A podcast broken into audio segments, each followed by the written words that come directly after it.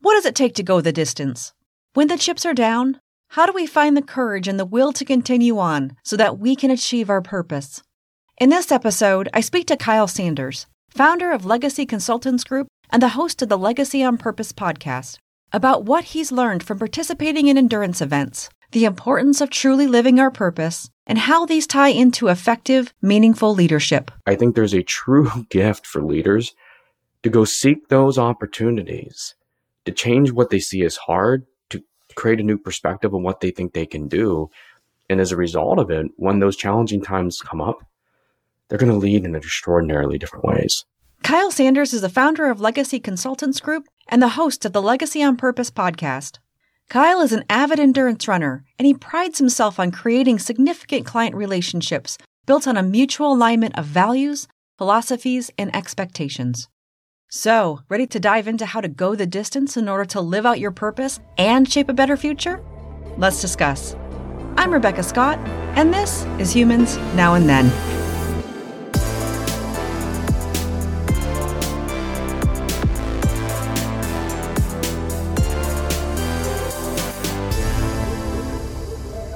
Kyle Sanders, thank you for joining me. Thank you so much, Rebecca, for having me here. Such an honor to be a guest on your extraordinary podcast. And I just really been looking forward to this conversation all week. When I saw it on my calendar, I was really excited for us to have this opportunity to chat this morning. Oh, yeah. You know what? I was looking forward to it as well. We've had some great conversations in the past, and you were gracious enough to have me as a guest on your podcast, Legacy on Purpose. Yeah, it was a great conversation. That was one of the highlights of the year is to dive into the conversation we have. You're such a thoughtful and really future thinking individual. So thank you again for your time and sharing your wisdom with our audience. Oh, of course. I really appreciated it and enjoyed it as well. And of course, you're here in Indy along with me. So even though COVID is happening and we haven't met in person yet, someday post COVID, uh, we will have coffee. And I look forward to that happening in the future. Absolutely. Absolutely. When it's safe to do those social things again. That's right. That's right. But hey, um, I would love for you to share a little bit more about some of the things that have inspired you. So you've done a lot of pretty amazing work Obviously, your core work is in the finance space and you help a lot of people figure out their financial futures. But in the midst of all of that, you came up with this amazing concept to really dive into people's legacy and people's purpose. And so tell me a little bit more about what inspired you to start your podcast, Legacy on Purpose. Yeah, thanks for asking that question. There was a building and then a moment. So for 17, 18 years, I've observed some truths that I think are somewhat universal. And I think it's, that's a hard thing to say, but I think in this instance, we can say that these truths are universal is that individuals who find their purpose in life, regardless of their financial significance, how many, how much resources they have, that when they live a life purposefully, then that life is more meaningful. It's more fulfilled. It brings more joy to them. They're better leaders. They're better parents when they're living on purpose. And so actually almost exactly a year ago, I was in Vermont doing an endurance event. I went to Stratton, Vermont and I climbed up a ski, a ski mountain, the face of a ski mountain 17 times in a row. Took me about 31 hours with about four hours of sleep in between all of this, but climbed it 17 times till I ascended the vertical feet equivalent of Mount Everest. So I climbed 29,029 vertical feet. And there was only a couple hundred people doing this, and it was led by a gentleman by the name of Jesse Itzler. And Jesse is a serial entrepreneur. He is a coach, he's a mentor, and this is one of his events along with Colin O'Brady, who solo tracked across Antarctica. So there's some extraordinary people there. And what I watched and what I witnessed is that the majority of these individuals had ascended to a place in their career that they didn't need to be there. They didn't need to be mucking through the snow, in the mud, in the dirt. There was a woman, we're going to be interviewing her Thursday, named Mona Patel, who has an amputation on her right leg. So she's got a prosthetic from the knee down and she's mucking up this mud. But every one of these people had a purpose. They had a reason to be on that mountain. They had a reason that they were pushing themselves physically, mentally, and spiritually. And what I wanted to point a real huge, shining, flashing arrow towards is this is that who we are as individuals matters more than what we have as individuals. and that who we are anywhere is who we are everywhere. And that great leadership comes not from strategies and doesn't come from the textbooks that they share in the halls of business colleges across this country. It comes in our core values of who we are as human beings. And so I wanted to start a podcast to really focus on servant leaders and individuals who come from a place of core values that they've lived and demonstrated in all aspects of their lives. So they're on Stratton Mountain, spending time with these extraordinary people, doing this extraordinary, dirty, nasty, long and grueling endurance event. I came with this idea that I wanted to interview extraordinary leaders and share their messages and share their vision and share their experiences with others to hopefully inspire other leaders to think the same way. Yeah, that is inspiring. And I think last time we had a conversation when I learned more about your interest in endurance events, it just kind of blew my mind. And it's really interesting since we spoke to my nephew, who's out in Colorado, actually participated in the Moab 240, oh an endurance run event out in, in Moab. Yes. And he didn't run the whole thing. He ran a part of it, but he had been supporting another endurance runner who was a friend of his out there. I watched the race. Who did he support? Do you remember? Oh my goodness. I'm going to have to look that up for you. And uh, okay. I can't remember off the top of my head, but I do have the name somewhere in my text log. but I will find that for you. But yeah, he sent some pictures. It was really amazing. Of course, if, if anyone's not familiar with Moab, it's a beautiful area in Utah, gorgeous scenery. But I think the whole concept of endurance events is pretty fascinating to most people. Some might say crazy, but hmm. now I can kind of get a little bit of a understanding why you're fascinated by endurance events in general.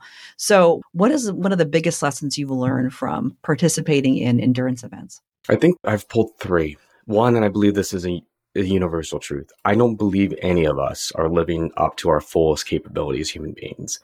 I think most of us are under indexing what we can do as people so I decided that I wanted to go on this decade of exploration. I wanted to find out really what my points of failure and limitations were as a person. And I have used endurance in sports and I'm using endurance in sports to find that out. I just finished running a virtual 50 mile ultra marathon because a lot of those events have been sent to the virtual scenario. So on October 3rd, just a few weeks ago, I ran 50 miles through Indianapolis. So the first thing I learned is what am I actually capable of? And what you find out through going beyond your physical limitations is that the spiritual and the emotional show up and support the body when the body is done. Like there is a place where your body, when you're going that far, is screaming at you to stop. And you're questioning why in the world you are doing this to begin with. And it brings out a strength in every person who goes beyond what they think they can do physically that they didn't know they had to begin with. So that's lesson one. The, the second lesson is that I think being a kid is an extraordinarily courageous time in life. People don't think about it that way very often, but everything is new. Everything is daring. Everything is, is, is just big and enormous. And the world is just unfamiliar. It's extraordinarily unfamiliar for children. And being a father of three young kids, what I wanted to do and work very hard to do is to be the kind of person I want my children to grow up to be. And so you can't do that sitting on the couch. You don't do that by pointing to a trophy case if you've been so blessed to win any trophies. You do that by what you choose to do today. So endurance and sports are a way for me to model my to my children that you never stop doing courageous and daring things even as an adult. And that's an extraordinarily important component of it. And the last, so when I ran 50 miles, at mile 32, my brain literally shut off. It literally goes quiet. And for 16 miles, so for a couple hours, I had no thoughts. And it is an extraordinarily deep meditative state for me. And it is for most individuals who run really far is that the monkey mind finally quiets. And so the, the third lesson for me is simply put is that when you put yourself in uncomfortable scenarios, extraordinary things can happen. And one of those extraordinary things for me has happened is the ability to really have some deep meditative thought. And as a result of it, I get some of my best ideas out on my really long runs. By the way, with three young kids, going out and running for three hours is an extraordinarily peaceful experience. it's wonderful. Maybe I need to take up running. yeah, yeah, yeah.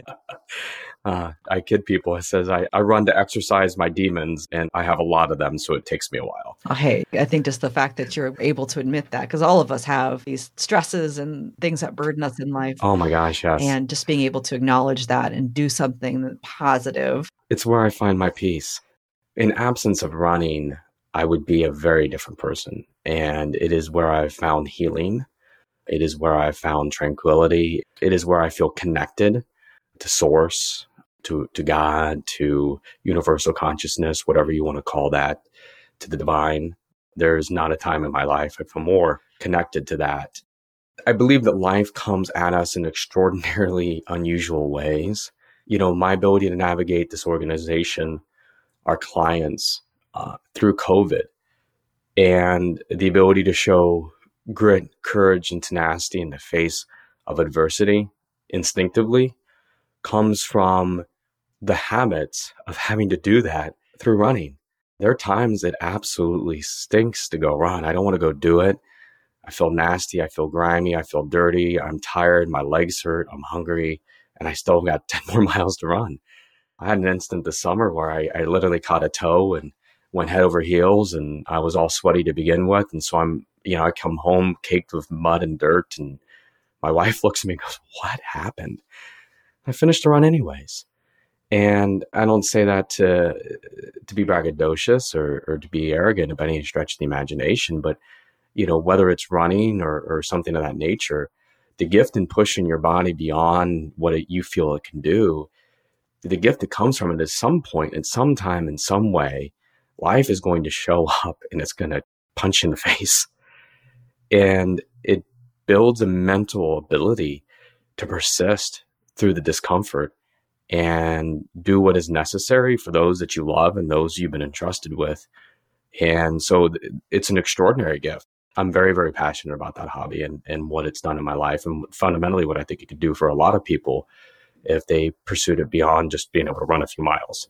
Yeah, there's a, a, lot of even leadership lessons in what you just shared. And I'll have to say, I just texted my sister on the names of these runners. And so the famous guy, this is what my sister says, the famous guy that did the endurance running is David Goggins. Yes. And then she said, Brian Pasenti is my nephew's friend that he helped run that Moab. Yeah, Goggins came in second, the Moab 240. And he, I think it was mile 160 in that region he sprained his ankle to the place where no rational human being would have kept running mm. and still finished the race and came in second. And uh, yeah, David Goggins is one of those people that if, if your listeners have not read his book, Can't Hurt Me, it's an extraordinary read. If they're sensitive to language, I, I will share that it is strongly worded. He's a retired Navy SEAL and he speaks like one might think a retired Navy SEAL could potentially speak.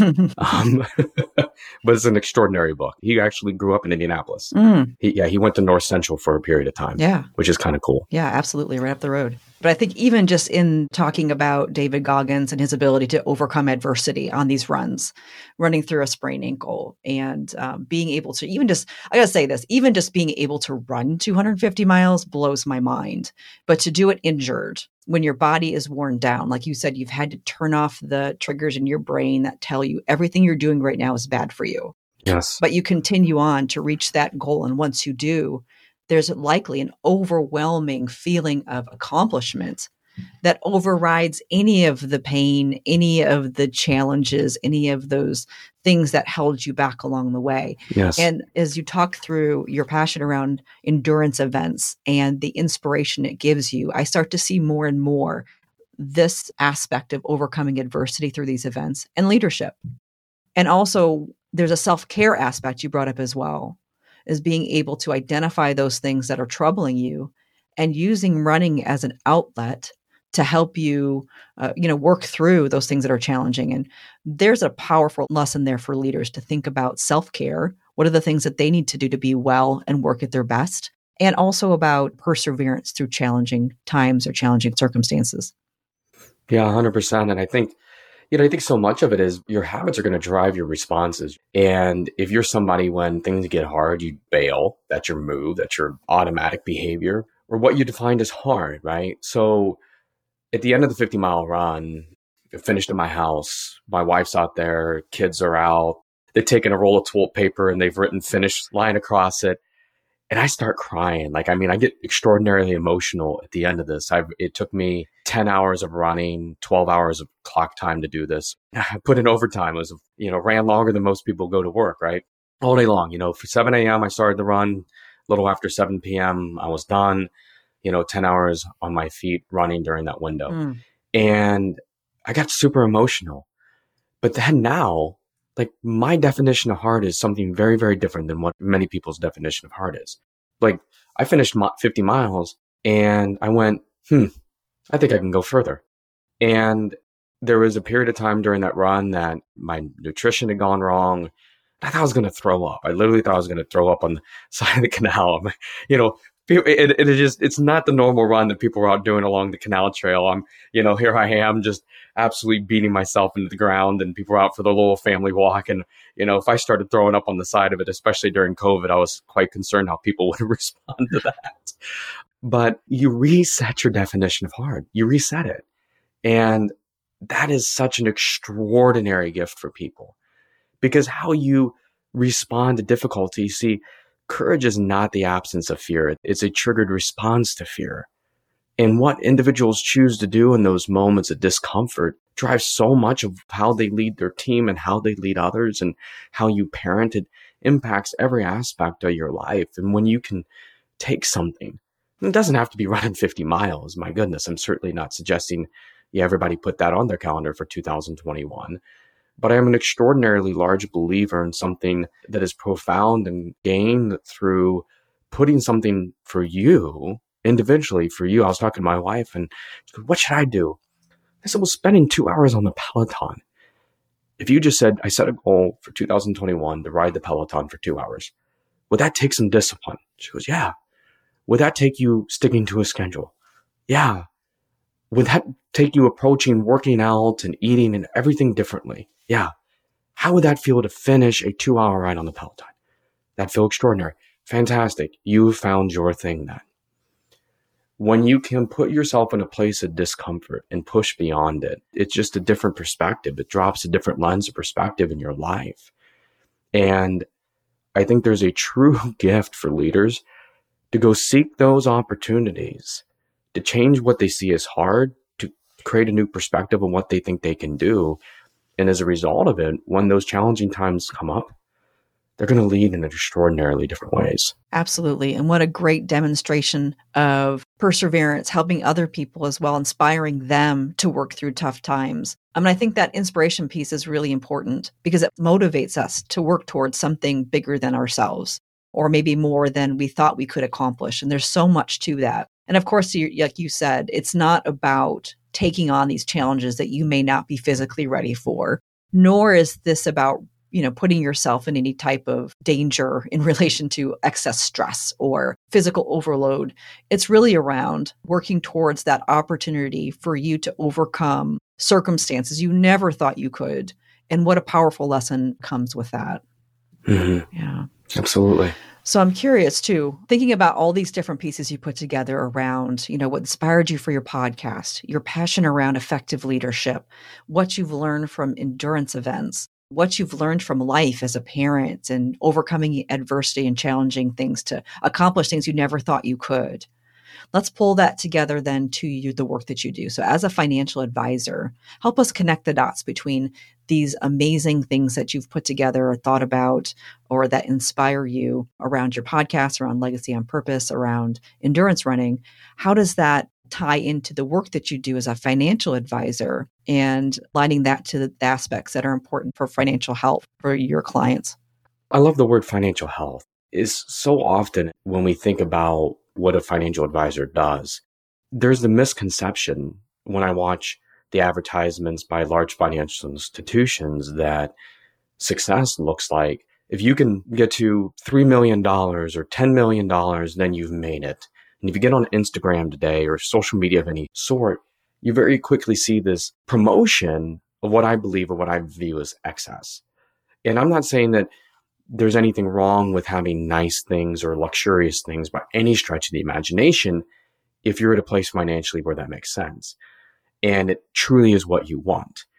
So the piece that I think that is really unique in the way we try to help our clients think about it is One is identifying your purpose. What is your purpose? What is the intentionality you have around your life? And why are you doing what you do? And is it really truly authentic to you? And that is one of the things that is so disheartening when I look at the world today is that I think a lot of people are not living in an authenticity. They haven't really taken the time to figure out who they really are and what makes them come alive and feel joy. And they're not necessarily living out their values in a purposeful and meaningful way. And so, one, the, the podcast is really a calling and a connection to what I do as an advisor is to walk alongside our clients and to help them identify why are you doing this? Why are you doing this thing called life? And what is your definition of living healthy? What does living financially well mean to you? And if there is not in that a healthy amount of gratitude, then there is no, like Fidelity had this advertisement years ago. What is your number? Well, if you don't have a certain level of healthy level of gratitude, there will never be a large enough number. You'll never get to a place where enough is enough.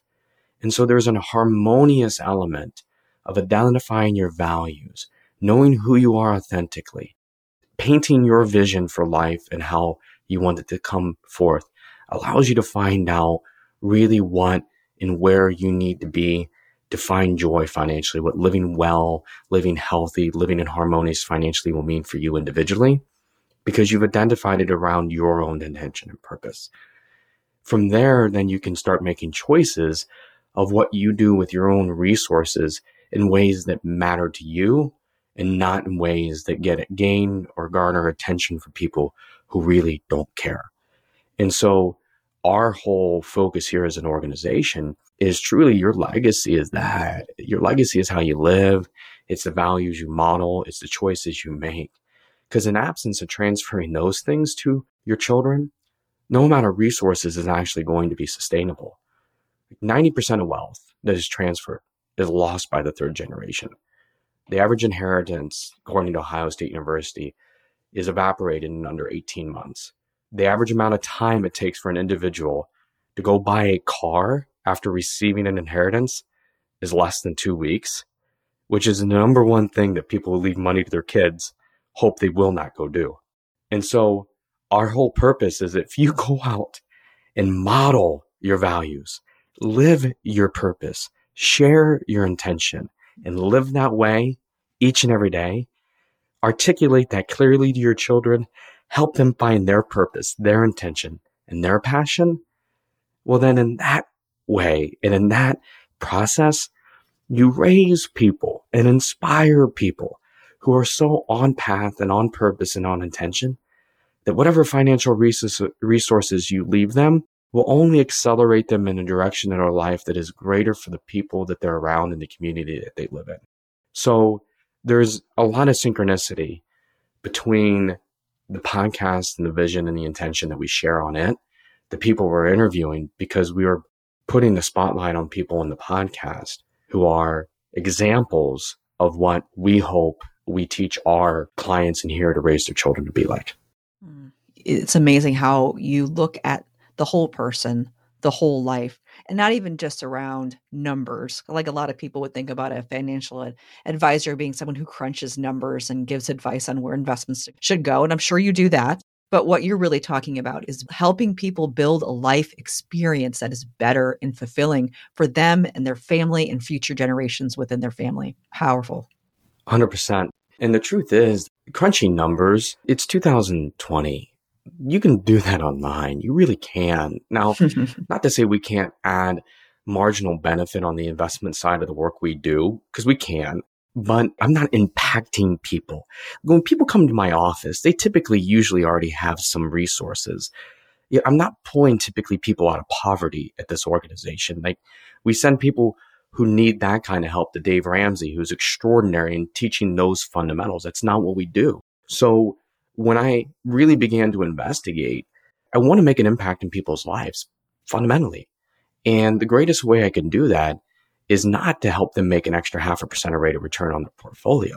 It's totally irrelevant, candidly, for the majority of people who are doing the right things to begin with. But what is significant is when you can look at a father who you're working with their kids and you can share with them without specifically sharing unless they have a fully open dialogue within families about money and finance, which I really strongly encourage once your kids are of age. But when you can share with them the story of their son or their daughter making a choice that is aligned with the family values and modeling and demonstrating those values in their own life and the kid not even realizing they're doing it. And when they when that parent lights up and recognizes mm. that whatever resources they have that that child is going to continue to do great things and that they're going to only accelerate the significance in that child's life they just light up. And you realize that you are taking one of the biggest concerns off of people's minds which is after i'm gone will my kids be okay? I think it, i think it's really one of the biggest things that parents worry about. And i think well-informed parents recognize you can't leave your kids enough money buy them out of all the problems in life. You have to leave them a set of values that helps them navigate the nuances of life in a way that life becomes easy. Life becomes joyful. Life becomes meaningful. You can't buy their way out. You can't. And so, yeah, it's, it's an extraordinary experience to be able to make those kind of deep and meaningful impacts on people because otherwise, to me, I'm not real impressed with how much money people might have or don't have. It's not really, it's extraordinarily insignificant to me. What lights me up is who you are as a human being and what wakes you up in the morning to make an impact in this world. And for that, I'm here all day. I want to know, and I, and I want to know how I can guide you to, to express that and experience that and impact that at more significant levels. It's a ton of fun. It's a ton of fun. That's amazing. So now I have a financial advisor on my show who demonstrates why wealth is not defined by money, but rather by fulfillment in life. Oh, yeah, 100%. If you define wealth by what you have, you'll never get there. You'll never get there. Unless you're literally Jeff Bezos or you're the wealthiest man on the face of the earth, there's somebody who has more. and so if you're defining yourself as more and wealth is having more, well, there's no end to that. Hmm. And so true wealth to me is knowing who you are as a person in finding harmony and living a life of integrity, living in a life of authenticity. I, I have trouble putting it in words. If I can paint a visual picture, if you look at something that does not look like it should balance, but does. So you've ever seen those where someone stacks a whole bunch of stones really high and you're looking at those stones and you don't know how somebody stacked all these stones together, but they just somehow find equilibrium to me, that is what we are seeking. It's not work life balance. It's not money. It's harmony in ourselves.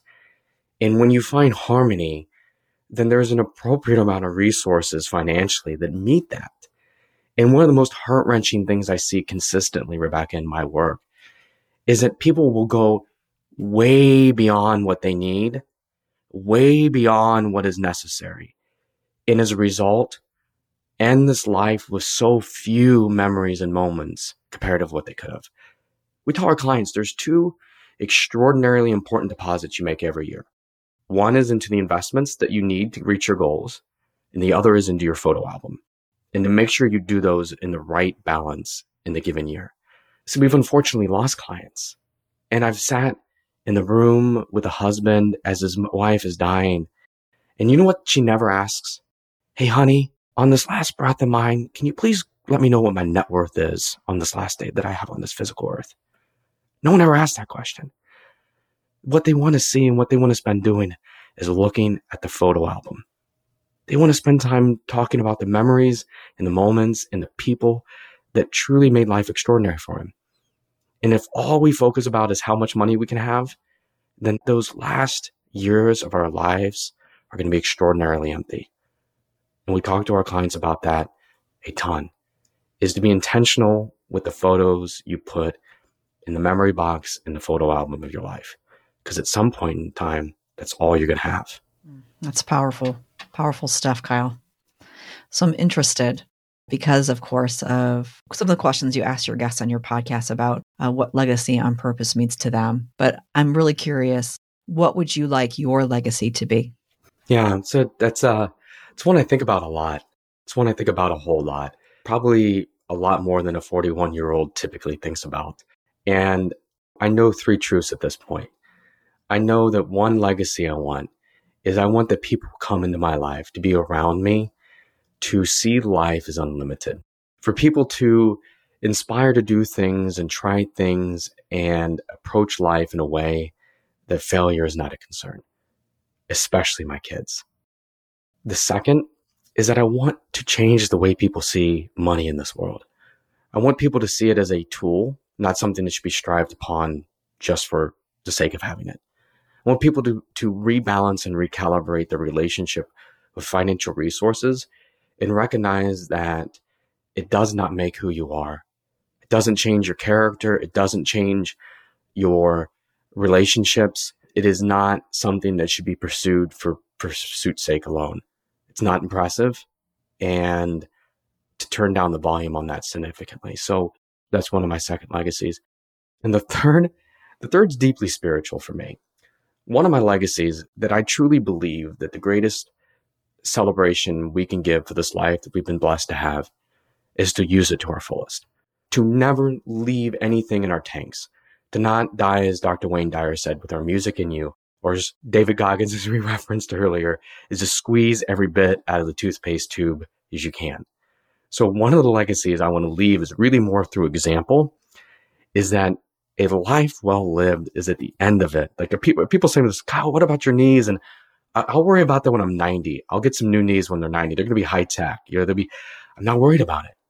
Because to me, the greatest travesty that any of us can live is to us to get on the other side of whatever comes on this physical earth. And for somebody to show us the life we could have lived if we didn't hold back. And so one of the things that I truly want to do for me, it's a gift to me and hopefully even an inspiration to others is to bring myself entirely out the wash rag entirely out before my life is over. Yeah, I have no doubt, Kyle, that you're going to make a huge difference in the lives of many people. That's kind to say. It's really inspiring. Thank you. But I also am interested to know obviously, you're quite a positive person, which is uplifting. Thank you. But I'm going to challenge you with a question. What are some of the things that might make you concerned about our future? Mm.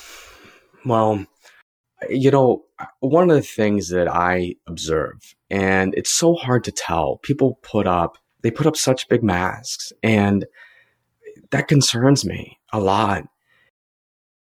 We are right now in a time where true individuality is at an all time low. And what I mean by that is that we are, as a society as a whole, at a macro perspective. There's never been a time where diverging from group thought has been more challenging that we have put people in boxes and more aggressively right now than than I can recall.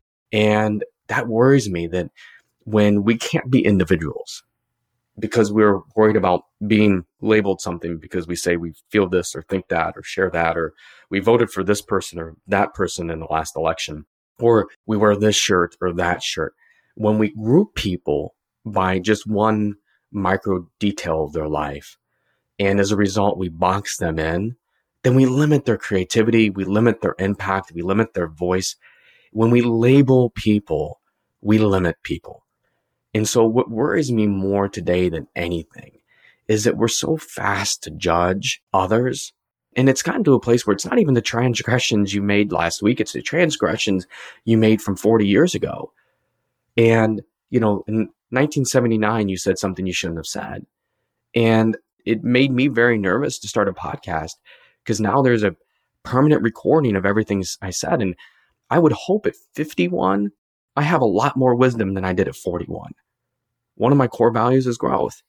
And so what worries me for this world today is one that we box people. And by boxing people, we create a real tough scenario for them to be authentic, for them to take off their masks, and for them to grow. When you punish people for making mistakes at such extraordinarily high levels, then failure and growth is very challenging. And so, what I hope we'll get to a place of what I describe as radical spontaneous forgiveness is what I mean by that is that we're all human and we all make mistakes and we all do things that are extraordinarily stupid and we say things we don't mean or we we say things that we think are going to be funny that are in the wrong company, in the wrong scenario that are just really not funny at all and probably never were funny. Um, but we just make a mistake. And for that, to me, the biggest opportunity that this world has right now is to learn to share grace and to share love with others. Sorry, I'm, I'm going to make it positive. You can't ask me that. Like, it just go positive. It just, I can't stay there. Like, it just, you know, I've worked really, really hard at that. Yeah. Like, that's who I am. Like, Hey, Kyle, there's nothing to apologize for. Nothing stay all. negative. I can't do it. I got to spin your question. It's So- fine. Yeah, no, I, I I would never expect you to be anyone other than exactly who you are. I'm blown away by this, right? Like I, I grew up, graduated 86 people in my hometown. Okay. Being Catholic would have made you like, that would have been diversity. It's just being Catholic, right? It was, yeah, I grew up in like white Anglo-Saxon Protestant hub and I didn't choose it, but that was a lens of perspective that I walked into the world of an adult world through. And I saw things differently and probably said some things differently when I was 17, 18 years old that I would never dream about saying today. And I certainly would hate for somebody to judge Kyle Sanders at 41 because of things I said when I was 18 years old. And I think that we have an extraordinary opportunity because I didn't choose that lens. I didn't. Any more than a young individual lived in an urban dwelling and the violence that he or she may have experienced due to poverty and the necessity to survive in some of those environments that, it, that sadly exist, not only here in the United States, but in, in places where poverty exist in the world. And my heart breaks for individuals who have had lens of perspectives that shifts the way they see the world, whether it's an individual who grew up like I did, where diversity and inclusion was not a component of the community that I grew in, or individuals who saw violence and perspectives through that, that lens. And then what worries me is then they have these lens of perspectives that they would like to work through, but then something comes where they tweeted something or they shared something when they were 18 and now they're 26 and they've grown from 18 to 26 and we're judging them in the 18 year old self. But that lens of perspective and how they saw the world was nothing but the environment that they were experiencing at that age they had no choice in. Mm-hmm. As an example, what I'm talking about. That needs to change. Yeah, and I think there's definitely to your point about making sure people have the opportunity to experience growth and to learn from their mistakes and move forward. I think is really important. We can't expect people to be trapped in their mistakes of the past. If you have someone who's willing to step up and say, you know what, I was wrong, I made a mistake, I did something wrong. Now I want to do something better with my life. So that's something that we should definitely encourage and celebrate. I think there's a lot to be said because there are people in the world that don't do that, that make terrible mistakes. Oh yeah. Not that I'm saying that you've done anything terrible, but I, but that make terrible mistakes and don't take accountability for those mistakes. A hundred percent. And I would say that's where the problem would really lie if someone's not willing to step up and say, yes, I made a mistake and this is what I'm doing to try to do better. Agreed. Yeah, it's really interesting. I actually this week had an opportunity to interview uh, a man on death row. And what was really inspiring about the conversation, and he'd been there for 30 years, so this was someone who'd been there for 30 years, was his ability to take accountability for his actions. Yes. And we're talking about a very terrible crime. He committed murder and he'll, you know, openly admit to the crime that he's committed, but he has dedicated his life on death row to growth and learning and making a positive impact.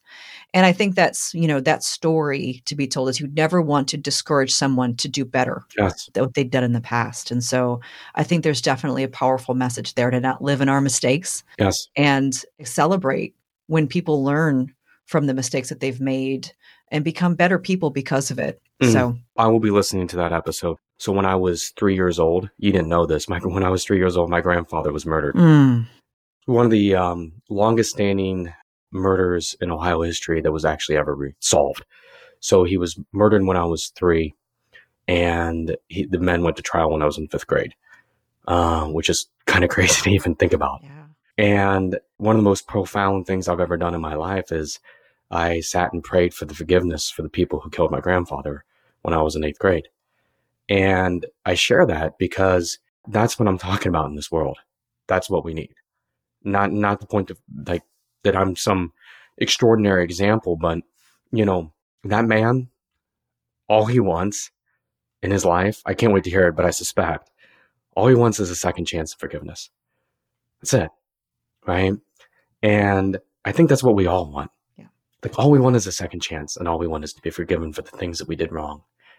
And that's a very simple thing to say. Some things are extraordinarily difficult to forgive. They really, really are. But I'm a huge proponent of it. And I think it's something we're really lacking in this world today is, is just empathy and forgiveness and love for others. Mm. And, you know, I, I can't wait to hear, I can't wait to hear that episode. That's going to be, that's going to be a powerful one. Yeah, it definitely is. And in some respects, almost left me speechless. But it was, I almost just kind of get emotional thinking about it. But mm-hmm. I think it's one of those things that you get a different perspective. And maybe this goes back to different perspectives that people have based on their experiences in life and how things really kind of come together in a way that makes you think differently about the world and about people, not in a negative way, but in a positive way. Yes. In this opportunity for us to continually do better as people, as society, as companies, as, you know, you name it. 100%. Yeah, absolutely. So, um, yeah, definitely check, check that out when it comes out. But what I'll do now to, I'll give you a break. So I'm going to allow you to live in a positive place for a while. And I want to ask you what you're optimistic about for the future. I'm optimistic about this.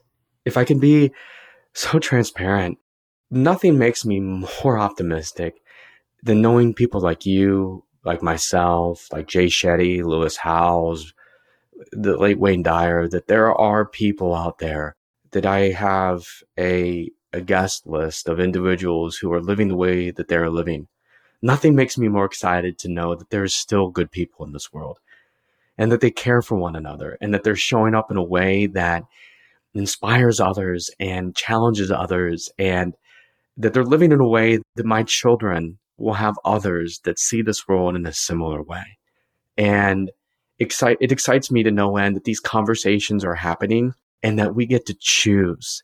Nothing excites me more about the future today than there's enough good people who are making choices in such a way that I believe that we can shape this world into something more significant, more beautiful, more loving, more empathetic than what we experience right now.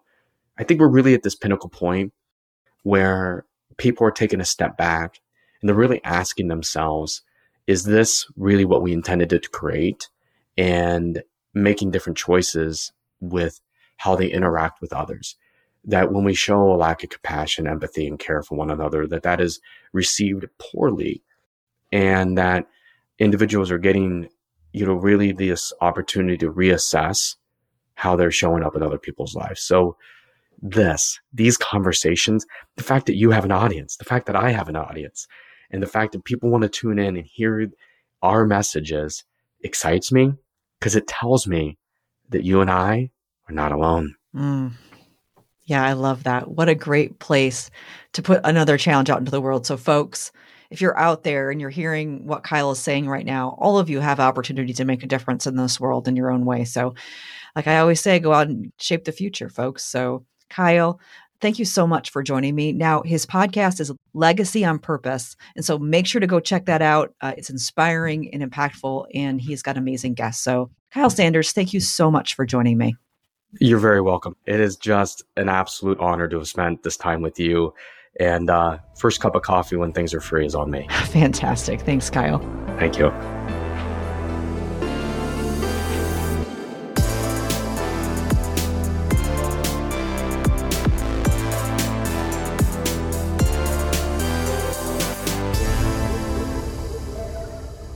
Kyle does an extraordinary job of walking us through what it takes to go the extra mile.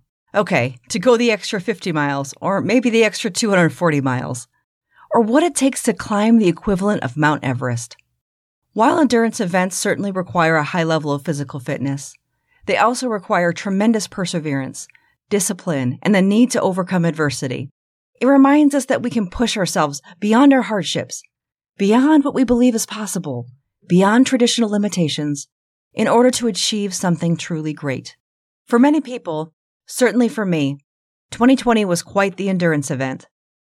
I know many of you overcame adversity this year, in business and in life, in order to keep going. And while it wasn't easy, you made it. It's okay if you didn't achieve your ultimate goal you envisioned for the year. I certainly didn't.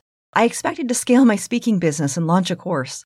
But what I did do is launch this podcast, persevered through deep depression, parented four kids who struggled to get through significant disruption in life, and refused to sacrifice my values or my well being. I could also bring parallels to the endurance events of life, and we're all still running that one. As we continue on this path, our energy comes from our purpose, and our destination is our legacy. That word, legacy, hits heavy for me. I honestly have a hard time accepting my own legacy. But the reality is, is we all have a legacy, regardless of whether we choose it or not. By choosing a legacy that aligns to our purpose, we can lead a life with intention and leave an impact that aligns to our values. That impact can shape a better future, one that aligns to the future we want to see.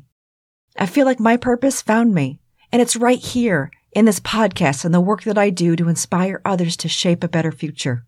My legacy sits with this podcast, this record of great conversations with people like Kyle, with the impact these conversations make for people who listen, and, of course, with my children. What's your purpose? What is the legacy you choose to create? There is no better time than now to chart your course. I wish you the courage to chart that course the perseverance to stay the course, and that you reach a destination that makes the difference you wish to see. So, go on. Go help shape the future. To learn more about Kyle Sanders and his amazing work, visit legacyconsultantsgroup.com. That's legacyconsultantsgroup.com. Before you go, make sure to subscribe to Humans Now and Then so you don't miss out on Season 3, launching on January 5th, 2021. I'll start with a conversation with Tessie Castillo, author of Crimson Letters Voices from Death Row. I'm Rebecca Scott, and this has been Humans Now and Then, hosted and produced by Rebecca Scott. Episode notes can be found at humansnowandthen.com. Thank you for listening.